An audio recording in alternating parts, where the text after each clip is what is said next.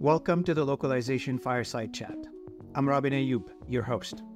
Join me for captivating conversations with industry leaders exploring localization, translation, and global communication. Ignite your curiosity as we expand your horizons through these conversations. So let's dive in together into the Localization Fireside Chat. Good afternoon, everybody, everybody, and welcome to the Localization Fireside Chat. My name is Robin Ayoub. I'm the founder of this uh, young channel that just started in April. And um, this is the objective of this channel is an independent voice, self initiative. I started it myself uh, without anybody pushing me to do it. I felt compelled to introduce a new voice to the industry. So today, I am honored and I have the distinct pleasure to have with me Mr. John Fennelly, who is the CEO of Lionbridge and my boss. I have the pleasure to uh, be talking with you as well, uh, John, today, and welcome to the channel. Yeah, uh, thanks for having me. And thank you so much for being here. So on this channel, John, we say there's two categories of people: people that they are they have a story of you know by accident they join the industry somehow, and who, those who are purposefully they wanted to join the industry since they were young. They went to universities, they studied, they ended up in the industry. So if you don't mind sharing with the audience your story.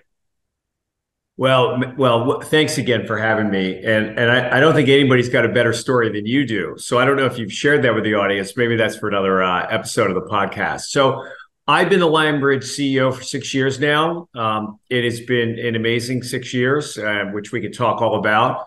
I um, I think like lots of things in in my life meandered into with you know the overall plan on where I wanted to get to, but the language industry wasn't one of them ironically, um, I'd been the CEO of, of another company completely unrelated to language. And I got a call, that company's being sold. I was looking for something else to do. And I got a call from somebody and they said, Hey, you know, there's this opportunity, this company in the language industry. And, you know, I went and talked to these guys and, you know, it wasn't that appealing. I got a call a couple of weeks later for a similar, op- the same opportunity and, and to be the CEO, potentially CEO of a language company. Um, so I said, "Hey, what's going on here? I, I you know, I, I got to learn more about this industry." And then, you know, a few weeks later, I got a call from a friend who said, "Hey, I know some guys. They're buying this company. They're looking for a, you know, an accomplished CEO to come in, and uh, you should talk to them." I said, "Oh, I'm not interested. Everybody keeps calling me about this job." And then we talked a little bit further. He said, "No, that's not the job. These are different guys." And I was like, "Okay." There must be some fate and karma here that it's pulling me gravitationally to the language industry. And uh, that was probably seven years ago. And uh, and then you know lots of back and forth, and then finally I decided to join Lionbridge just at the time um, when uh, it was taken private, and uh, it's been it's been amazing um, on so many fronts. It fulfilled a lot of career ambitions I had. It was a big Lionbridge itself. For those who don't know, is a big global, um, relatively complicated company. What I think should be an uncomplicated space um, and with a uh, an amazing workforce that uh, is large and global. I just as I was a couple minutes late for our podcast. I just flew back in from Europe. I was there this week. I had the pleasure of uh, opening a new office um, for us in, in Warsaw, Poland. Uh, but I think just in general, my experience with Lionbridge and with so many people, you included, Robin, um, that have great backstories and and ended up in the language industry from really a, a, a wide variety of walks of life. Um, many are global. Many have lived like you in other countries and, and were raised in places they don't live today. Um, and and I think there's just wonderful, wonderful people in the space, and and it's been just an absolute pleasure. Well, you know, uh, I remember, and I think you you have a Canadian connection. Since I am located in Canada, I got to tilt the conversation a little bit to Sure, sure. I think you have some sort of a Canadian connection because I remember, yeah, part of your uh, journey uh, through your career, you worked for Thomson Reuters, which You've- I did. And before that, I worked for another Canadian company. And so I have long roots in Canada where I spent quite a bit of my career traveling back and forth to Canada, spent a lot of time Toronto, Montreal, uh, even Vancouver at some point. Uh, and so great affinity to Canada, great people. And, uh, and, and I think that's why you and I hit it off when we first met. I was in Ottawa. Was it Ottawa when you? In Ottawa, yeah. Yeah, in Ottawa. Excellent, excellent. Well, now, it's interesting in New York, for those who don't know in Canada, and many, it, it is literally an hour flight directly from New York to Toronto, an hour flight to Montreal, and an hour flight to Ottawa. You kind of go across the spectrum east west. um, but very accessible and easy to get to. And in fact, I'm, I'm actually coming up to Canada with my son um, in a few weeks. I think in mid December, we're coming up to see. Um, we're big hockey fans here in the states. We're coming up to see the uh, our team, the Rangers, play the Leafs. Oh, excellent! So you're going to be in the Toronto area. Yeah, yeah, yeah. Would love would love to see you uh, in Toronto. Yeah, we'll have to we'll have to meet up. Yeah, absolutely. Now let's uh, move on a little bit in terms of now that you became the CEO of uh, yeah. I guess, and uh, the question becomes: uh, you take on this large responsibility, six thousand employees around the world, 50, 50 offices around the world, and you just opened a new one. You just announced here on the channel, which is great. Congratulations! Um, Breaking news. Let's let's talk about the transformation um, yeah. to Lionbridge because at the end of the day, in this industry, it doesn't matter if you're a big player or a small player. There must be some transformation being done to meet the a uh, the market demand and the, the challenges, the tech side, uh, how the how it's been influencing everybody, not just not just Lionbridge. Take us through the transformation because one of the things that I've noticed since you took you took office in in Lionbridge is there has been a shift to growth. It has been a shift to uh, more uh, focus on uh, the customer, more focus on the market, etc. So, did you have, you know, if you go through the challenges, you had to go through some convincing, some other areas that you had to change in the company? So, I transformation in general to me is is it, it it's ever present and and and ongoing, right? Markets change, your your opportunities change and you have to you have to change to, to stay ahead of the of, of where you need to be um, i think with us the transformation has been multifold and and we as you know um, have a complex we're in a complex industry which i always found interesting thinking that you know okay like in essence and i've explained this before um, the language business is a lot in many ways to me like the uber model uh, where the Uber model is you have a, a passenger that needs a driver, and Uber does a very nice job in close to real time of matching up um, a, a passenger and a driver. Um, the language industry is very similar in the sense that you have content and you need to get that enriched and enhanced by an expert linguist. Um, and so the matching platform, essence, the you know the translation management company system is the matching engine that gets you to a curated crowd of highly specialized uh, specialized localizers. Now, it sounds incredibly simple, but as we know with Uber, the platform is quite complex as, as it is with Lionbridge. And um, we have an enormously large number of workflows, and we've cataloged, you know, thousands and thousands and thousands of workflows that our customers have. Um, and so when you look at that, there's a hidden, as I call it, a hidden tax that is in that in the language space. And so you try to simplify it. And the reason you do that is threefold. One is you want to have better delivery for customers. You want to have, you know, the two paramount things in this business, which are in life contradictory, are speed and quality. Uh, and and at the same time, you want to have a great experience for the linguists and the translators that are part of your community to bring the real value to the customer. Um, and and so to me, that's an ever going transformation. Is how do you simplify that? and really start to have technology do a lot of the things in automation and routine tasks that traditionally have done um, by humans. I mean, the language industry is quite fascinating since you know, it, you know, it probably its inception. Humans have had to touch content. They've had to analyze content. They've had to figure out content before it even gets to somebody who can enrich and, and translate and, and, localize content. Um, so that's one aspect. And then along the way is the, you know, it, AI becomes more and more prevalent. Now, a little known fact to many in the language industry um, is that we've used AI before it was even a common term, right? If you go back to the 50s and the first machine translation that was done with IBM scientists, uh, translating, I think, you know, it was it was Russian in in, in any any ENIAC, I believe, in the original precursor to the supercomputer. Um, and so, you know, if you think about how much now the machines translate content, it's been a constant evolution and transformation on that end as well. And that will continue. And you think about, um, you mentioned we have 6,000, we slightly more than that employees now. And um, we want them to do more interesting things, to work on higher value added activities that can bring more to the customer. Um, and we're in the process, we've seen that year after year after year, we've been able to do that. We'll continue to do more of it. And so um, it's ongoing. Uh, you know, as you know, what, one of the, the, key priorities I set for the company was simplification. which means a lot of different things to to, to people. To me, it's a, it's it's a constant transformation of complexity to try and make it easy. And the reason it is so important to me is simplification means two things to me. One, it's very easy for your customers to do business with you. And two, and maybe more importantly, it's easy for your folks to do business with customers.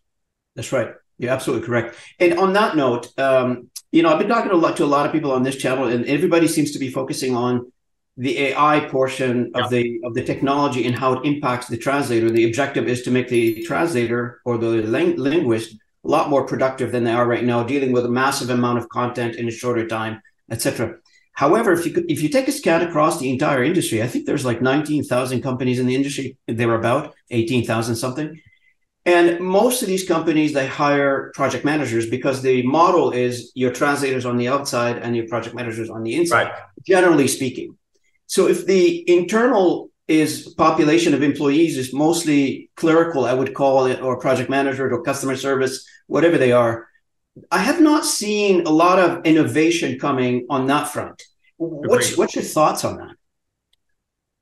Well, I I think hopefully where we're headed is that um, that project managers will bring more value to the customer, and instead of being an orchestrator of file transfers and tracking work and tracking delivery dates and tracking you know capacity um, which are all ripe to be, um, I think, augmented and enhanced by AI. Um, the real value add to me will be what insight and analytics can they bring uh, to the customer.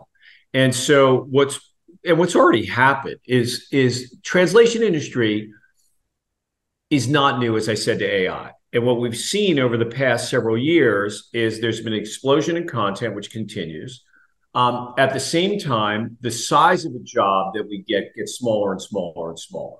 So, on one aspect, humans cannot continue to handle the volume at the same pace that they have traditionally. So, it's very important, and it's not a displacement of human resources, but it's an enhancement of human resources to get project managers to to, to work on, on either you know better client relations, understanding more about the client's doing, understanding what parts of client's business is documentation, is it marketing, is it website refreshes, variety of different things that we can bring more insight and more value to. So I think that the modern day um, evolved project manager will have to be a lot more focused on the end end customer result and the end result. Um, and you know, as I've written extensively about, and as you've seen, um, there's a fear that permeates well beyond localization and translation that AI is going to be a huge displacer of jobs.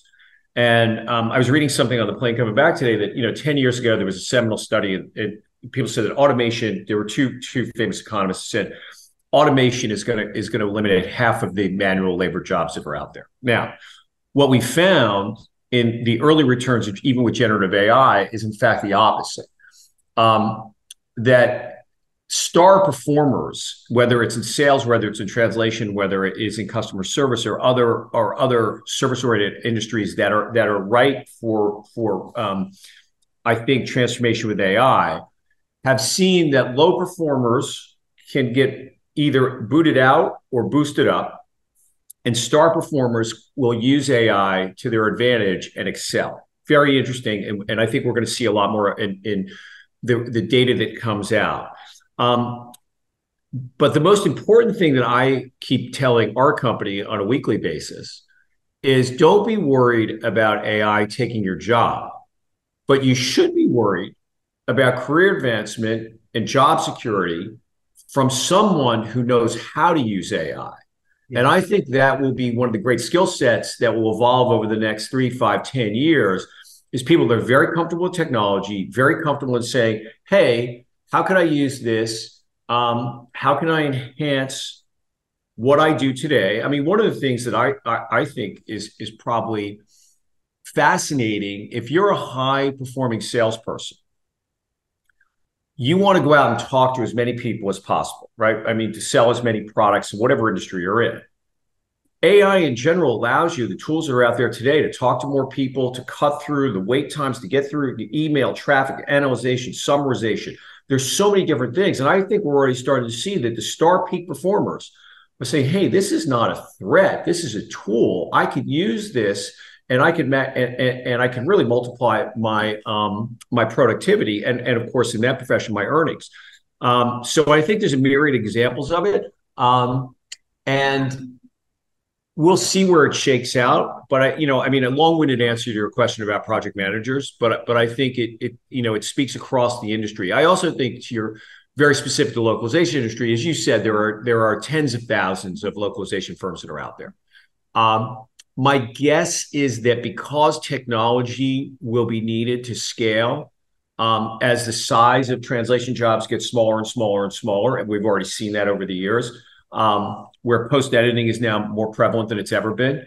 Um, I think a lot of the small um, language companies that were really started by translators and what's a unique to, thing to the language industry i think so many husband and wife translation teams right. that, that dot the landscape of the language business um, i think that many of them will probably join other larger enterprises and you know i'm not, sure this is a great thing but my guess is that over the next couple of years the big potentially will get bigger that's right and you know funny you mentioned that because I've been talking to a few people on this channel who are specialized like in mergers and acquisitions and yeah.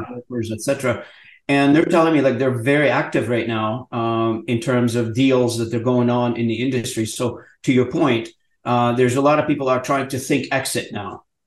Yeah, I think what's happening is um, at at the and, and I don't mean for anybody to take this the wrong way. At the lower end of the market, um, I, I think there's a fear that technology um, may surpass the capabilities of some of the or the budgets and the investment capabilities of some of the smaller firms that are out there, um, and they're looking to exit if possible.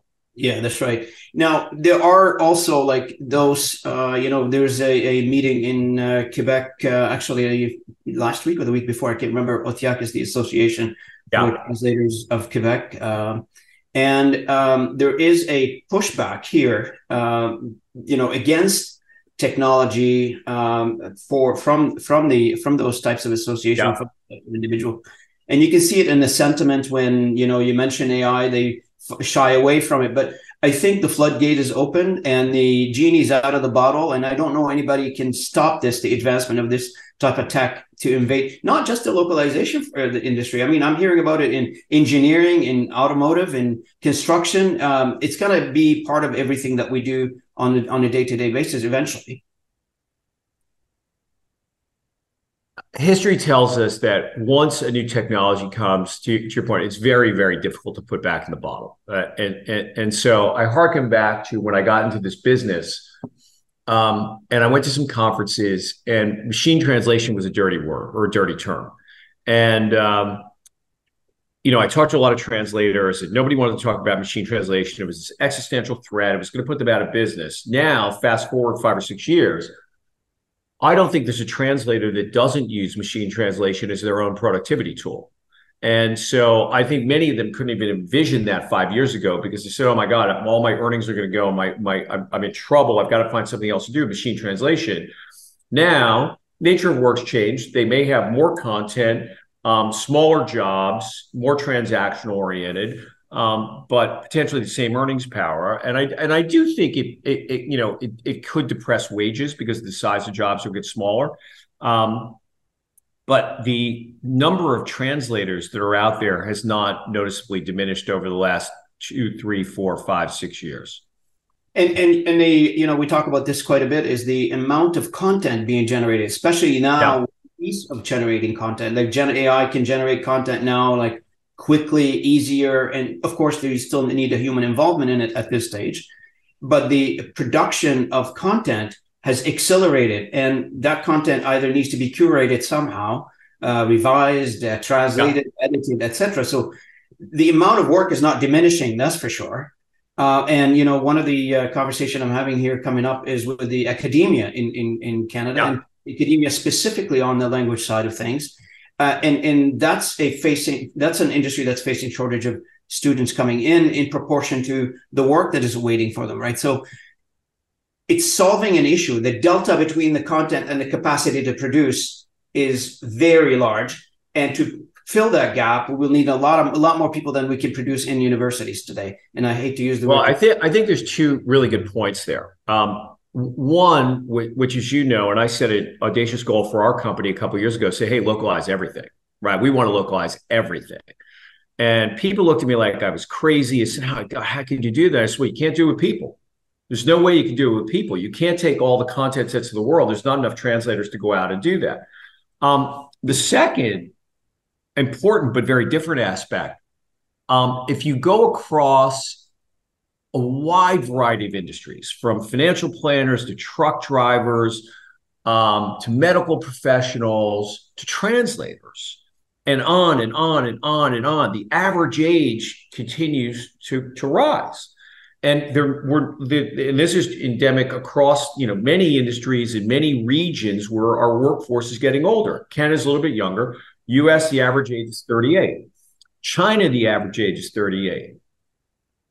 Japan the average age is 48. Some places higher in certain parts of the country.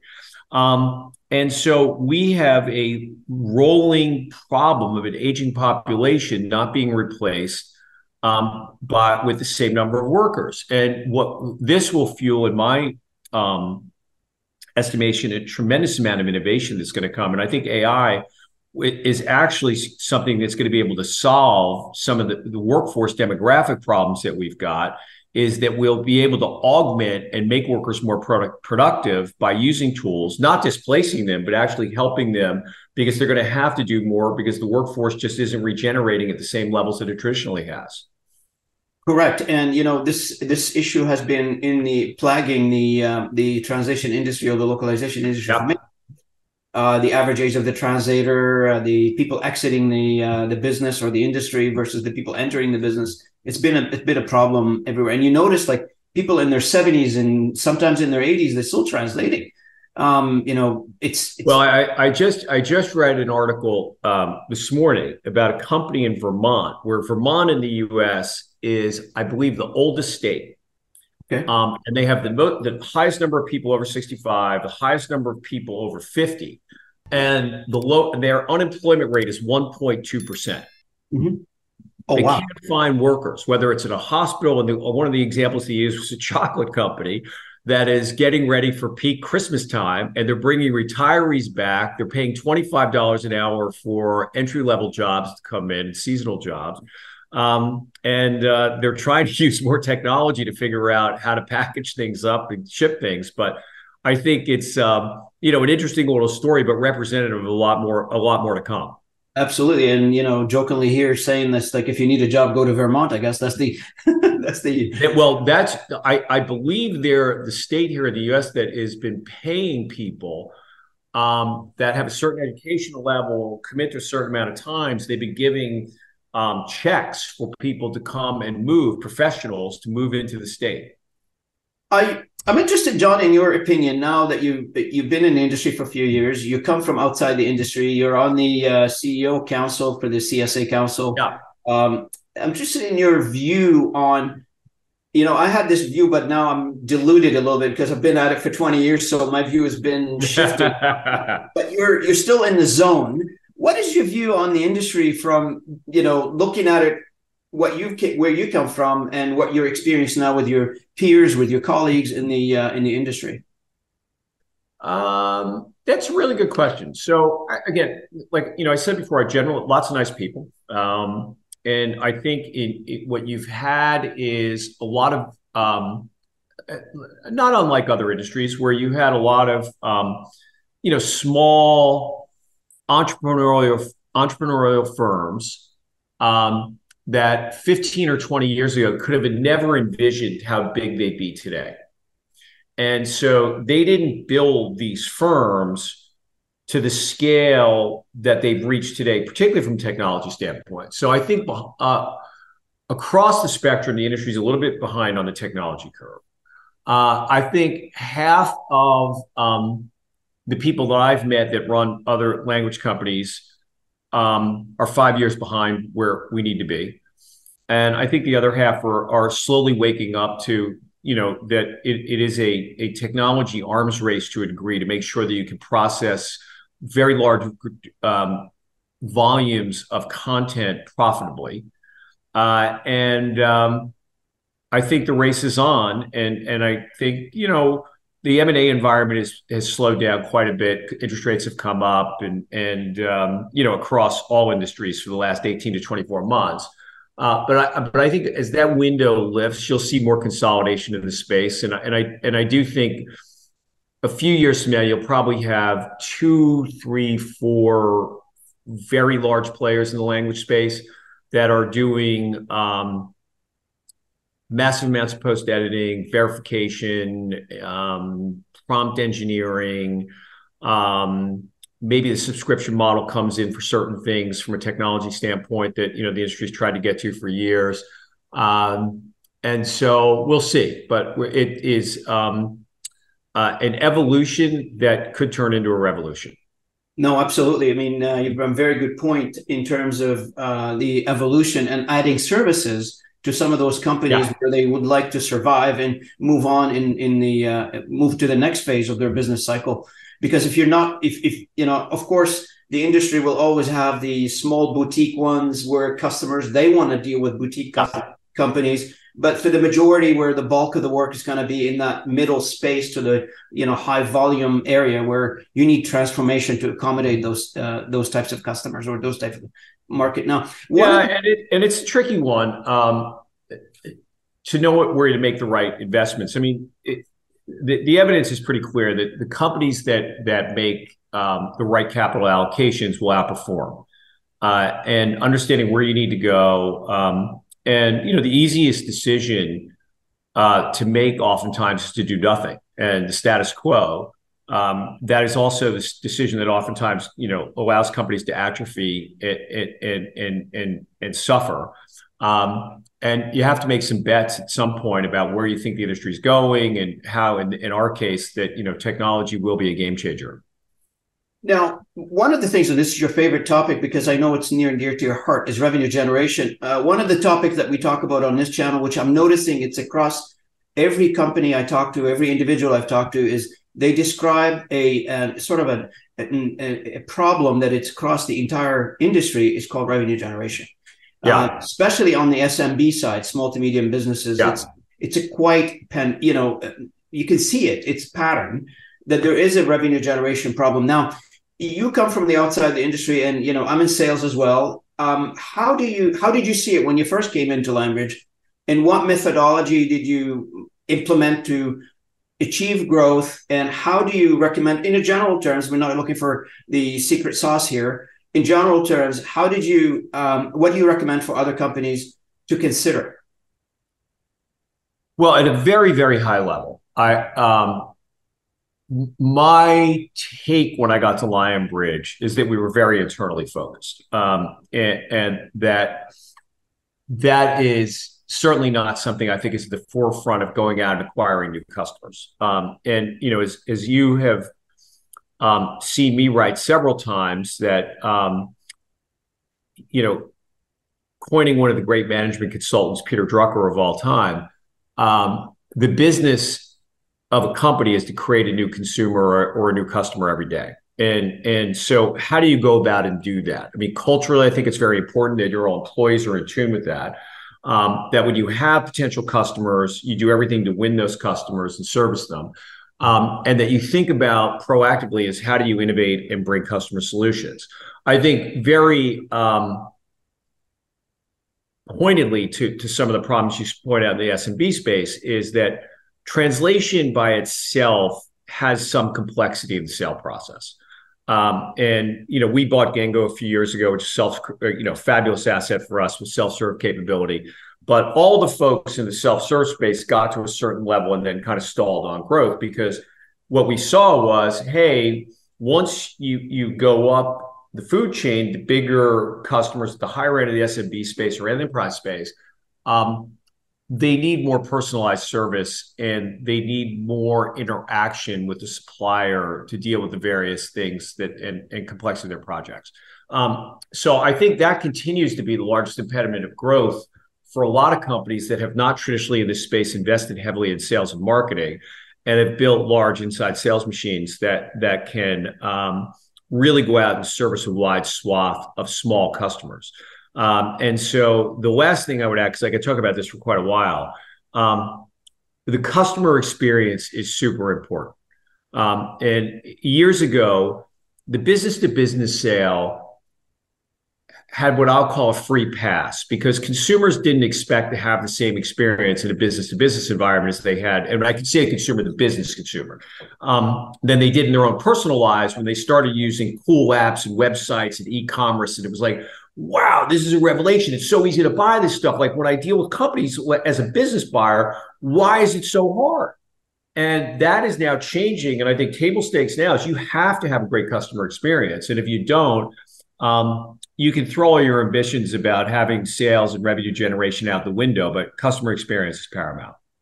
Absolutely, and you know, to that end, you know, I've noticed, uh, you know, on on a personal level, working with you and the team, the transformation that you've introduced from the simplification uh, objective that you set for the company, which greatly, uh, you know, at least embedded. You know, we've changed quite a, quite a number of processes, and embedded it into people's mind that we need to simplify, and it's on on their on their mind.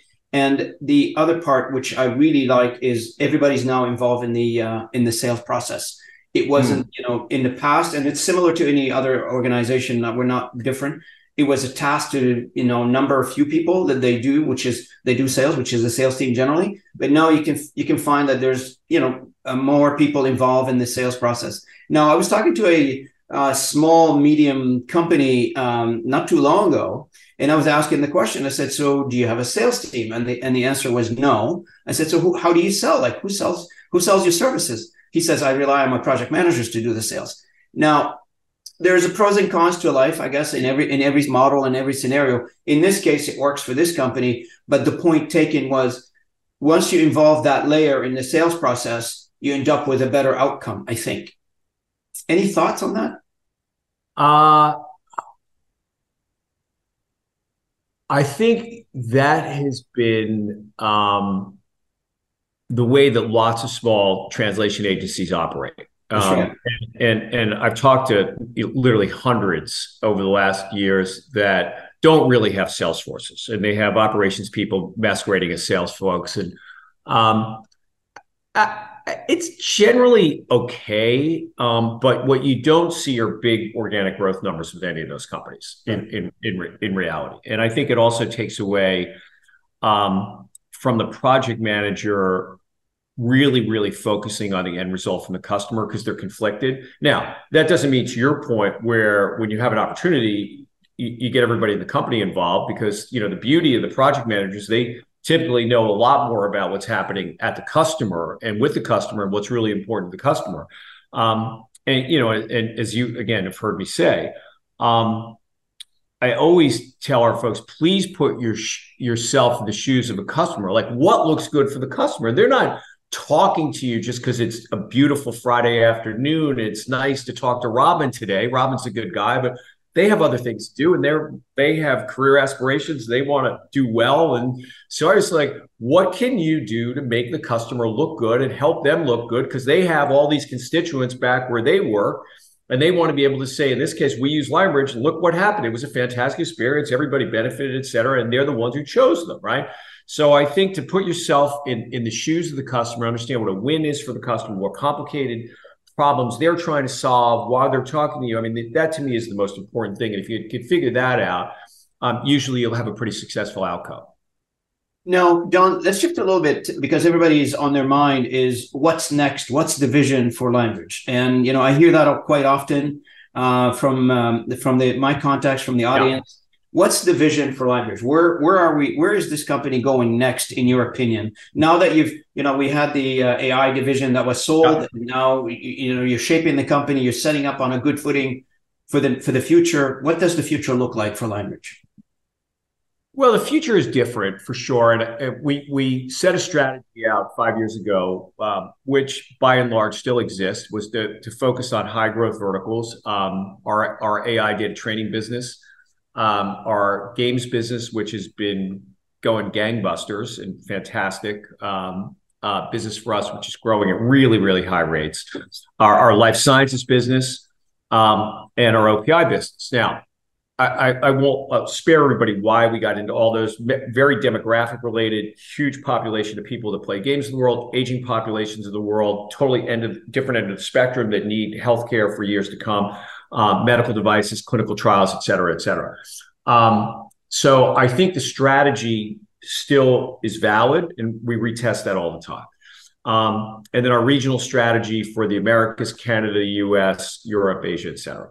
Um, the vision that I set out now, um, interestingly fueled by generative AI in some respects, was two two and a half years ago is localize everything and give our customers the ability to democratize localization and take localization to parts of the company that never existed before. Um, and to be able to be very rapid from a response standpoint with marketing campaigns, get more data and analytics back uh, but really to con- to localize content sets that were either um, out of reach from an economic standpoint or out of reach from a technical standpoint. And so we want to give our customers the ability to localize any piece of content they have within a framework that they can afford. And in your uh, to, to you know based on this and to capitalize on what you just said, in your opinion, uh, now um, what sets Lionbridge apart when you compare it to the other players in the industry. If a customer is considering to do business with Lionbridge, um, from your in your own words, what what do you think the key ingredients that would make a customer come to Lionbridge, stick with Lionbridge, and stay with Lionbridge for a long time? Uh, there's lots of ways to answer that question. I think the easiest is that our employees really care about customers, and they will do anything to make sure that our customers have a great experience. Um, and I think the proof of the pudding is that our net promoter scores continue to climb and and and reach new highs. Every time I don't think we're going to go any higher, we do. Um, and so our employee engagement is really high. Our customer engagement is really high.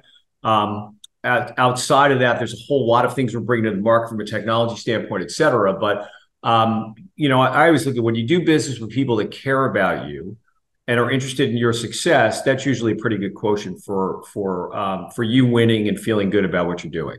Absolutely. And now looking looking ahead in in terms of where uh, the company, as you mentioned earlier, in terms of vision, in terms of where we're going, where do you think the most you know the obstacle that you you vision down the road that I have to remove this obstacle in order for me to continue forward here? If you were to think about the challenges ahead uh, and that you need to to solve without probably naming again the uh, the exact ingredients. But where do you think the most roadblocks that you need to remove to continue the vision forward? Really good question. I um, I think it's talent and and and making sure that you have um, as life evolves and um, AI evolves and the pace of change evolves um, the difficult thing about companies is the team that got you to where you are may not be the same team that gets you to where you need to get to. Um, and so, um, from a technology standpoint, a product standpoint, a service offering standpoint, an operations standpoint, all sales, all super critical. So I worry all the time if you have the right talent. I think if you have the right talent in place in in any company, you can do anything. So it's about talent, it's about human resources and having the right people in the right place at the right moment. Basically, that's what you're saying. Yeah, I mean, if if you're in the you know in the oil business and downstream production is the most important thing to you, you know, people are important as well. But in services based business that we are, people are paramount. If you don't have the right people, you could have a great translation management system. You could have a great workflow engine. You could have a slick invoicing module. You could have all kinds of things like that. But if you don't have the right people, um, I, I wouldn't want I wouldn't want to be in that company. So um, based based on this one, and when you look at that particular obstacle, I know uh, you're uh, uh, from working with you and, and listening to you lead this organization. You focus quite a bit on on talent and human resources in general. Um, do you think we have the right talents, or do we have to hire, develop, or what's in general? What where do you, what do you what's your view on this one? Promote from within? Yeah, it's a great. I, I, don't think I've ever woken up one morning and said, "Ah, oh, this is it. It's like it's perfect. It's equal. It's great." I, I wish I did. I'd probably sleep better. Um, I think we're we've got a great nucleus that I and, and I, I, look a lot at um, you can use a, any kind of uh, metaphor analogy. The the um, you know, if you think about a great orchestra and you're a conductor, um, you you need not everybody is going to be the star cellist. Um, you, you, but, but you, you need, you know, it's a big, complicated, um, very integrated um, production. And I think companies are are much the same, right? Is not everybody is going to be the star developer or the star salesperson, but you you need a combination of of talent that can collaborate. I think more important than ever um, in today's day and age that can collaborate um, and has a view. But I think the more the most important ingredient is that your organization continues to be curious about the future and curious about how things work and, and how to how to do things better and evolve. Absolutely. Now, the uh, one of the I think the last category of topics that I would like to address for you and get your opinion on is there has been a lot of conversation around uh, localization being part of the uh, the knowledge base industry, knowledge base economy, etc. What's your view on this? And do you imagine a day where entire localization industry be bolted onto another subset of the knowledge base industry uh, and become part of that uh, as technology evolves, as we develop things uh, in the future? I never say never. Um, I certainly think we continue to evolve in the knowledge base industry for sure. Um, and um, but I do think there's some uniqueness to the local localization industry that will that will survive for a period of time and and and not be be subsumed by other kinds of companies that just make this a capability or an offering. I could be wrong, but I don't think so. Like one of the one of the areas that I'm interested in, and I started doing some discussions on, is collaboration with other subsets of the knowledge base industry, which yeah. creates a lot of possibilities for both.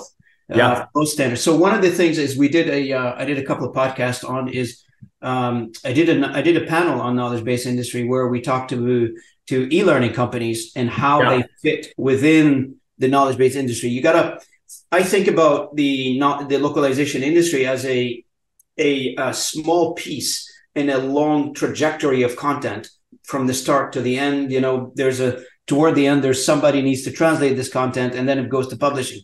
But if we think about it from a you know it, specifically in this type of example an e-learning industry where you're creating the content and you're collaborating on creating the content then it gives you a better outcome for the customer yeah yeah no uh, no doubt and we're already there in a lot of ways. I mean multimedia and e-learning is one example of many and, and, really fascinating and interesting uh, uh, in a lot of ways a whole new area of localization and, and fueled by covid.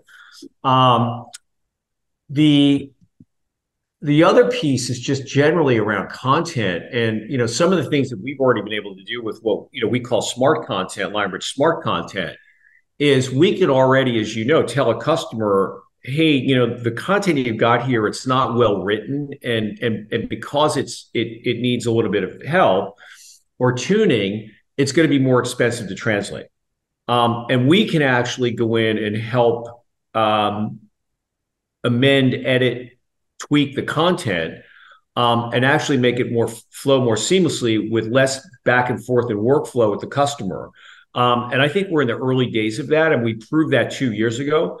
And that's when generative AI came, where I was was alluding to before. I was like, wow, wow, this is what I needed. Right, this can absolutely take us to the next level, both from a content creation, um, content enablement, enhancement, proliferation, and then, of course, downstream localization. Absolutely. I mean, you bring a very good topic, and we've talked about it quite a, quite a bit. Is the outcome that counts? Yeah. So when you translate as a customer, or you use any services, e-learning, translation, whatever service you use, you're interested in the outcome and the performance of that particular piece of content that you've dealt with on any level. That was, as as I like to say, um, don't love the process, love the outcome. Correct, absolutely, and and I know at Lionbridge we uh, we start to introduce the notion of measuring the outcome of particular content and how it performs. Yeah. You know, that's that's the measurement. I know in e-learning they have level one, level two testing, level three, level four testing just to measure the impact of this particular content on the particular individual. Did it improve? Did it help? Did it support? Uh, Etc. And in localization is the same way. If you're translating to a marketing piece for a website, did it actually generate sales? Uh, did it drive right. traffic? The holy grail. Yeah, the holy grail. Absolutely, absolutely. I don't want to take too much of your time. I know we're coming up on the uh, on the bottom of the hour here. We only booked one hour for this particular conversation, but I'm really. I, don't, I don't want. I don't want to bore your audience to death. No, no. I, I, I'm look. I'm so thrilled that you were able to join me today. I really appreciate it, John. Thanks for your time. Is there oh, any, my pleasure? Any any other comments that you'd like to share before we uh, terminate?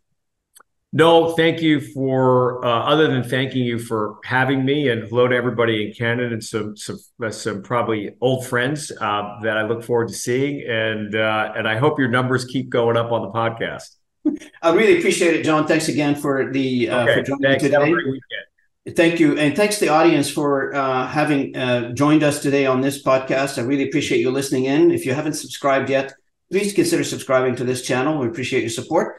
And thank you, John, again. Consider this channel as your home. If you have any other announcement you want to share with everybody, would love to have you again. Thank you again, John. okay, thank you. Bye bye. Thanks for tuning in to the Localization Fireside Chat. Take the warmth of knowledge and renewed cultural passion with you. Keep exploring, stay curious, and until next time, this is Robin Ayoub. Keep those global conversations alive.